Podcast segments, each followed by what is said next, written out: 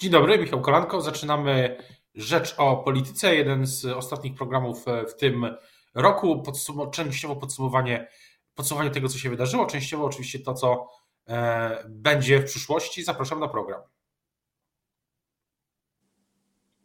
Dzień dobry Państwu i moim gościem dzisiaj jest wiceprzewodnicząca Platformy Obywatelskiej, posłanka e, na Sejm Izabela Leszczyna. Dzień dobry.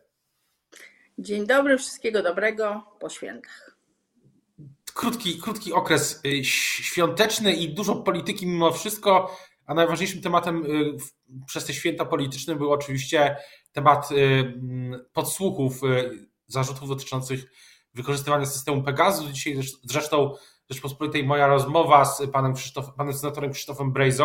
No właśnie pytanie, co, czego pani też, czego pani oczekuje i w, w tym tygodniu i w, już w następnym politycznie co się powinno politycznie wydarzyć? W tej sprawie oczywiście.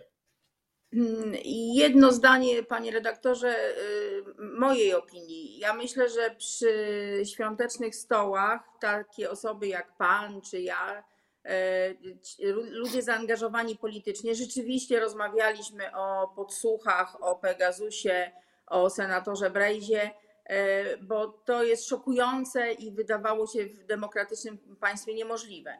Natomiast zapewniam pana, że cały szereg moich znajomych, przyjaciół, ludzi y, rozmawiało jednak o drożyźnie i o tym, że te święta były bardzo drogie i że ludzie boją się po prostu tego, że ceny będą wyższe w przyszłym roku. Ale wracając do, do politycznej oceny, no, czy, czy, czy rad... Wejdę Pani słowo, senator Brejza mówi, że oczekuje nadzwyczajnego, e, niejawnego posiedzenia Sejmu z, z pełnymi wyjaśnieniami, a później dymisji pana wicepremiera e, Kaczyńskiego, ministra Ziobry, ministra Kamińskiego. Znaczy, tak naprawdę do dymisji powinien się podać rząd. To znaczy, nie wyobrażam sobie, żeby taki podsłuch był możliwy bez wiedzy premiera Morawieckiego.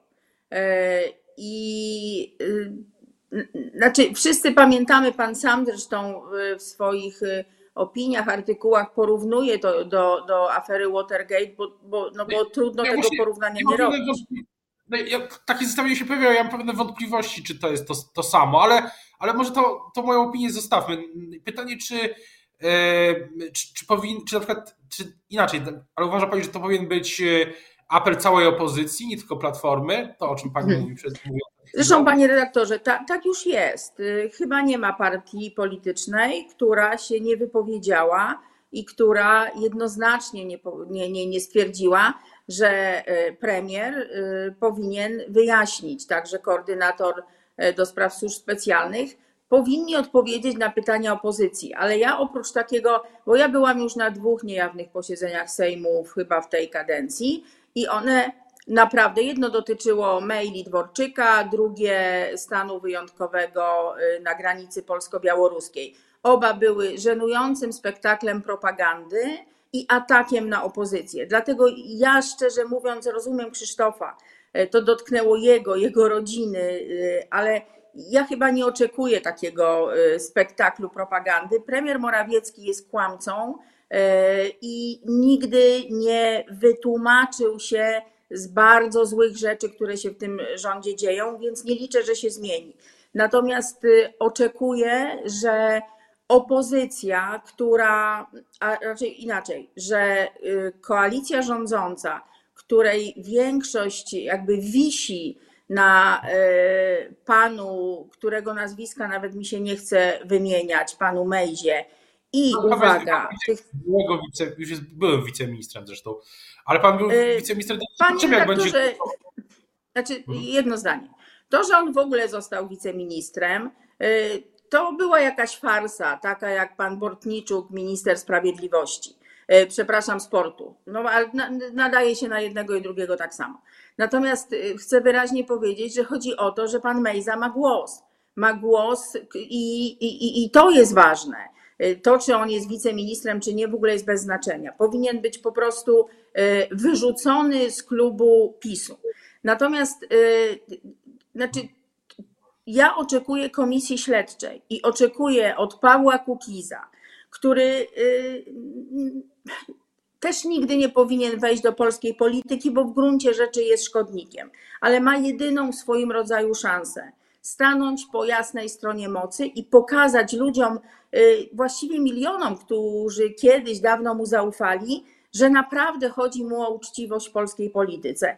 Jeśli Paweł Kukiz i te dwie szable, które ma, zagłosują za komisją śledczą, e, no to naprawdę mamy szansę e, czegoś się wreszcie dowiedzieć o tym, jak bardzo e, Polska jest państwem niedemokratycznym pod rządami PiSu. Ale czy, czy, czy, czy ta komisja śledcza byłaby też, nie byłaby właśnie też takim spektaklem? Jak komisja, pierwsza komisja ta która była najbardziej znana, czyli ta komisja Rywinowska. Znaczy, komisja Rywinowska nie była spektaklem. Ona pokazała, tak naprawdę ja e, zainteresowałam się wtedy polityką bardziej. Wydawało mi się nieprawdopodobne, że e, tacy ludzie mogą sprawować władzę. I doszłam do wniosku, że albo trzeba się tym zająć i wziąć swoje ręce, albo można siedzieć na kanapie i narzekać. I gdyby ta komisja, która teraz powstanie, była jak Rybinowska, to ja jestem za. Ja obawiam się raczej czego innego, ale i tak uważam, że warto y, na nią postawić, że ona będzie tak jak taka komisja pana Chorały, co to miała lukę VAT pokazać, e, była jednym wielkim spektaklem politycznym, kłamstwem i manipulacją. Y, minęło ileś lat, nic się nie wydarzyło, nikt nie, e, znaczy no nic, tak, bańka e, propagandowa. Więc, y, ale, ale powiem tak, y, jeśli ta komisja nie powstanie teraz, bo nie wierzę ani w uczciwość pana Kukiza, ani w jego y, patriotyzm i, i w to wszystko, o czym opowiada, to jestem przekonana, że ta komisja powstanie po wygranych przez opozycję wyborach najdalej w 2023 roku.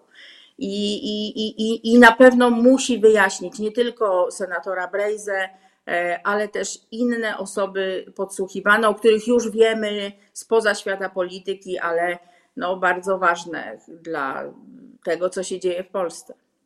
Czy y, myśli Pani, że mogą być wcześniejsze wybory, że to jest jakiś e, realny scenariusz? To już bardziej pytanie na przyszły, na przyszły rok. Mhm. Ja y, jeszcze kilka tygodni temu, ale chyba nadal tak myślę, choć y, sądzę, że sytuacja jest dla PiSu coraz gorsza, nie spodziewali się, że to tak szybko pójdzie.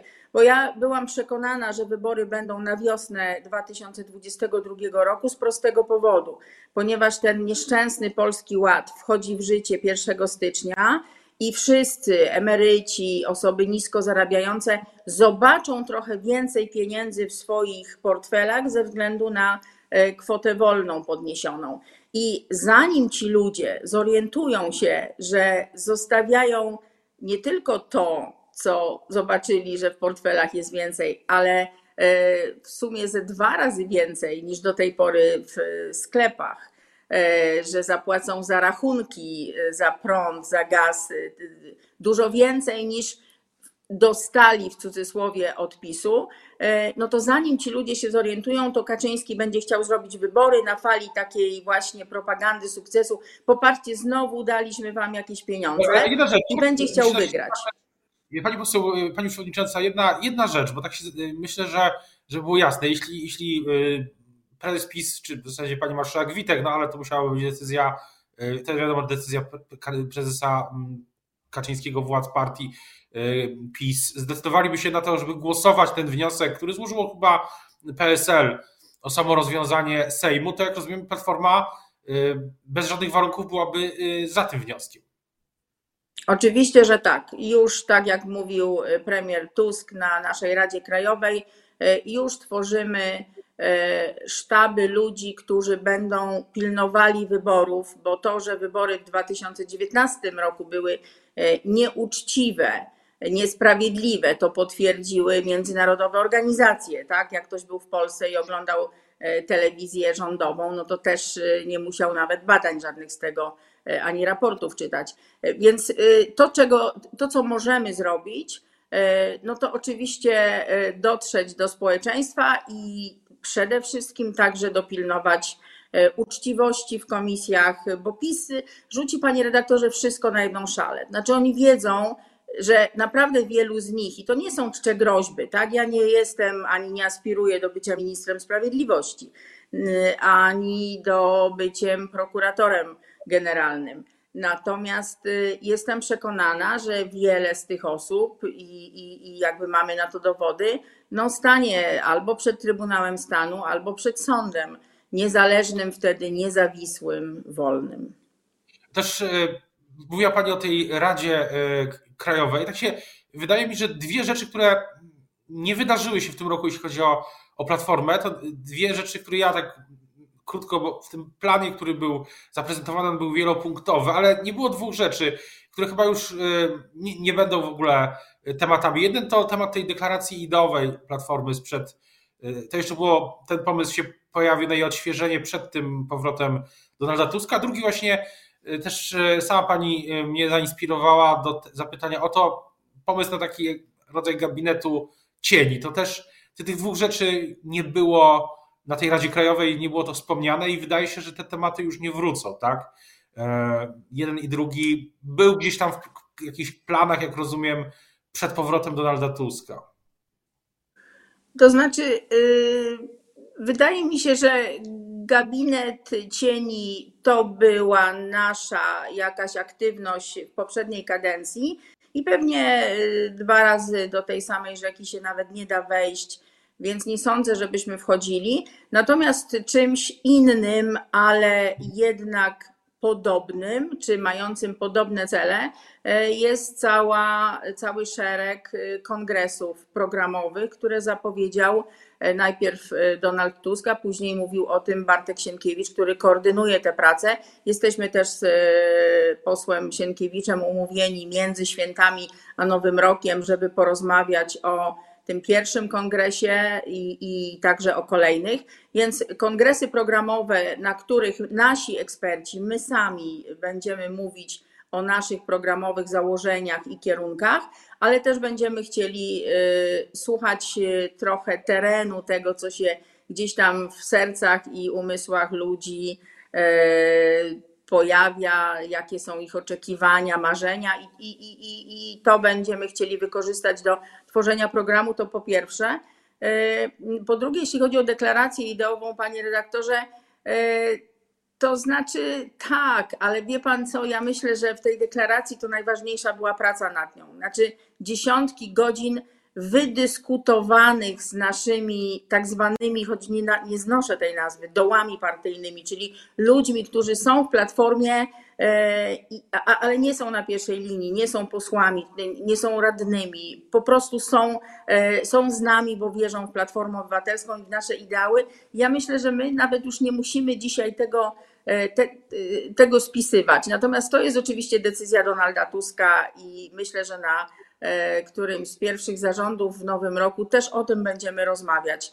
E, jak, się, jak chcemy się określić nie tylko dla naszych członków, ale także dla innych, e, którzy chcemy, żeby na nas zagłosowali. Czy to, a czy gdy spogląda Pani na ten pierwsze, pierwsze tygodnie, miesiące przyszłego roku, to to jedną z rzeczy, która była w tym roku, zwłaszcza tak jak Pani wspomniała w trakcie świąt i na pewno będzie w przyszłym roku, to są kwestie cen, podwyżek, E, cen energii, to jaka jest, e, jaka będzie, czy, czy jest e, na styczeń, luty planowana jakaś aktywność, coś, co będzie jakoś ten temat politycznie też no, przechwytywało, że tak się wyrażę? Znaczy, pierwsza nasza akcja, taka uświadamiająca ludziom i odkłamująca propagandę e, Morawieckiego i PiSu. E, to była ta akcja z billboardami na czerwonym tle, biały napis PiS równa się drożyzna.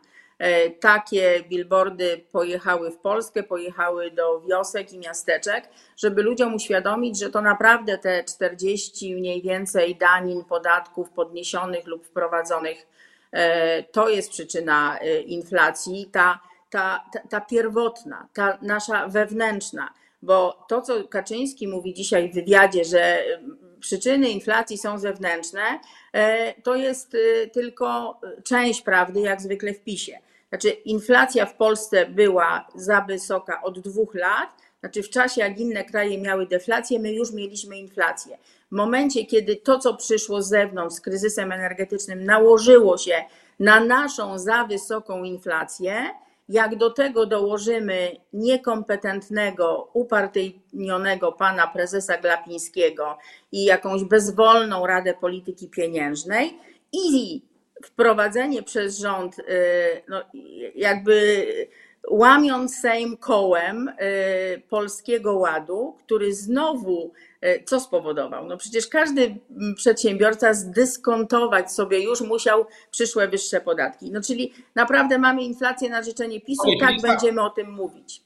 Jest ta akcja PiS wnosi drożyzna, będzie jeszcze coś, bo pamiętam, że premier Tusk, był premier Tusk też mówił o zmianach w budżecie, czy pomysłach na zmiany w budżecie, na zmiany priorytetów. Czy ja, ja, my zgłosiliśmy takie poprawki bardzo poważne. To znaczy, jedna to jest 20 y, miliardów, które PiS ukrywa e, w wyższym VAT-ie i CIT-ie ze względu na inflację, bo pan przecież wie doskonale, że inflacja w przyszłym roku e, no, y, już mamy około 8, pewnie, pewnie więcej w grudniu, jeszcze tego nie, nie, nie wiemy. E, w przyszłym roku ta inflacja też będzie co najmniej dwa razy wyższa niż zaplanowana w budżecie. To jest kilkanaście miliardów z VAT-u więcej i pewnie kilka miliardów z CIT-u. Więc y, te pieniądze chcemy przeznaczyć y, nie na y, tak jak robi to zwykle PiS, że rozdaje jakimś tam instytutom wolności, przeróżnym swoim fundacjom i, i, i właściwie krewnym znajomym królika. Chcemy te pieniądze przeznaczyć na system ochrony zdrowia. Znaczy, system ochrony zdrowia się naprawdę wali w Polsce umiera najwięcej ludzi prawie na świecie. E, jesteśmy, e, znaczy kompletnie rząd sobie nie poradził ani ze szczepieniami, ani z walką z pandemią, ani z leczeniem e, chorych na COVID. W związku z tym te pieniądze są konieczne. Ale druga poprawka, o której muszę powiedzieć, to jest 10 miliardów na transformację energetyczną. Ceny energii w Polsce są takie drogie dlatego, że PiS absolutnie położył transformację energetyczną. Zniszczył e, energetykę wiatrową, zniszczył fotowoltaikę, wpakował miliardy w Ostrołękę, e, kompletnie nie potrafi zarządzać transformacją. A warto wiedzieć, panie redaktorze, że z Unii Europejskiej, z którą jest skłócony i właściwie nie wiadomo, czy jakiekolwiek pieniądze z Unii dostaniemy, przez najbliższe 8 lat na, po to, żeby polska gospodarka stała się zielona, innowacyjna i przede wszystkim konkurencyjna, możemy dostać, uwaga, prawie 600 miliardów złotych. I bez tych pieniędzy transformacji nie będzie. Dlatego y, taka poprawka w budżecie. Mamy nadzieję, że PiS przegra wybory, będziemy umieli te pieniądze wykorzystać i y, naprawdę postawimy polską gospodarkę na nogi, a nie na głowie, jak stoi przy PiSie. Y, a kiedy, na koniec jeszcze pytanie o te, o te kongresy, kiedy one się skończą? Bo, czy jest jakiś termin, kiedy one będą już, ten cykl będzie zakończony w przyszłym roku? Znaczy, w planie mamy chyba pierwszych sześć kongresów. Pierwszy to jest 28 y, stycznia. E, myślę, że taki jeden kongres w miesiącu. E, jeśli trzeba będzie przyspieszyć, to na pewnie będą dwa, ale mm, sądzę, że tak do połowy roku y, się z tym e, uporamy, w tym sensie, że, że, że będziemy mieli taki bardzo duży materiał, który będzie w gruncie rzeczy naszym programem, tym, co zaproponujemy e, Polkom i Polakom w wyborach. O tym, o tym, co e, w przyszłym roku e, w polityce, myślę, że to pierwsze posiedzenie Sejmu w styczniu też będzie interesujące. Z tego co pamiętam, będzie głosowany wniosek w sprawie odwołania ministra Botniczuka, ale to już na początku przyszłego, przyszłego roku. Teraz wniosek złożony zresztą przez Platformę. Teraz o tym na pewno będziemy rozmawiać. Teraz bardzo dziękuję za rozmowę Państwa i moim gościem. Dzisiaj była wiceprzewodnicząca Platformy i posłanka na Sejm Izabela Leszczyna. Dziękuję bardzo. Dziękuję. Wszystkiego dobrego na nowy rok panu redaktorowi i wszystkim dziękuję. Państwu. Dużo zdrowia. Dużo zdrowia. Dziękuję bardzo.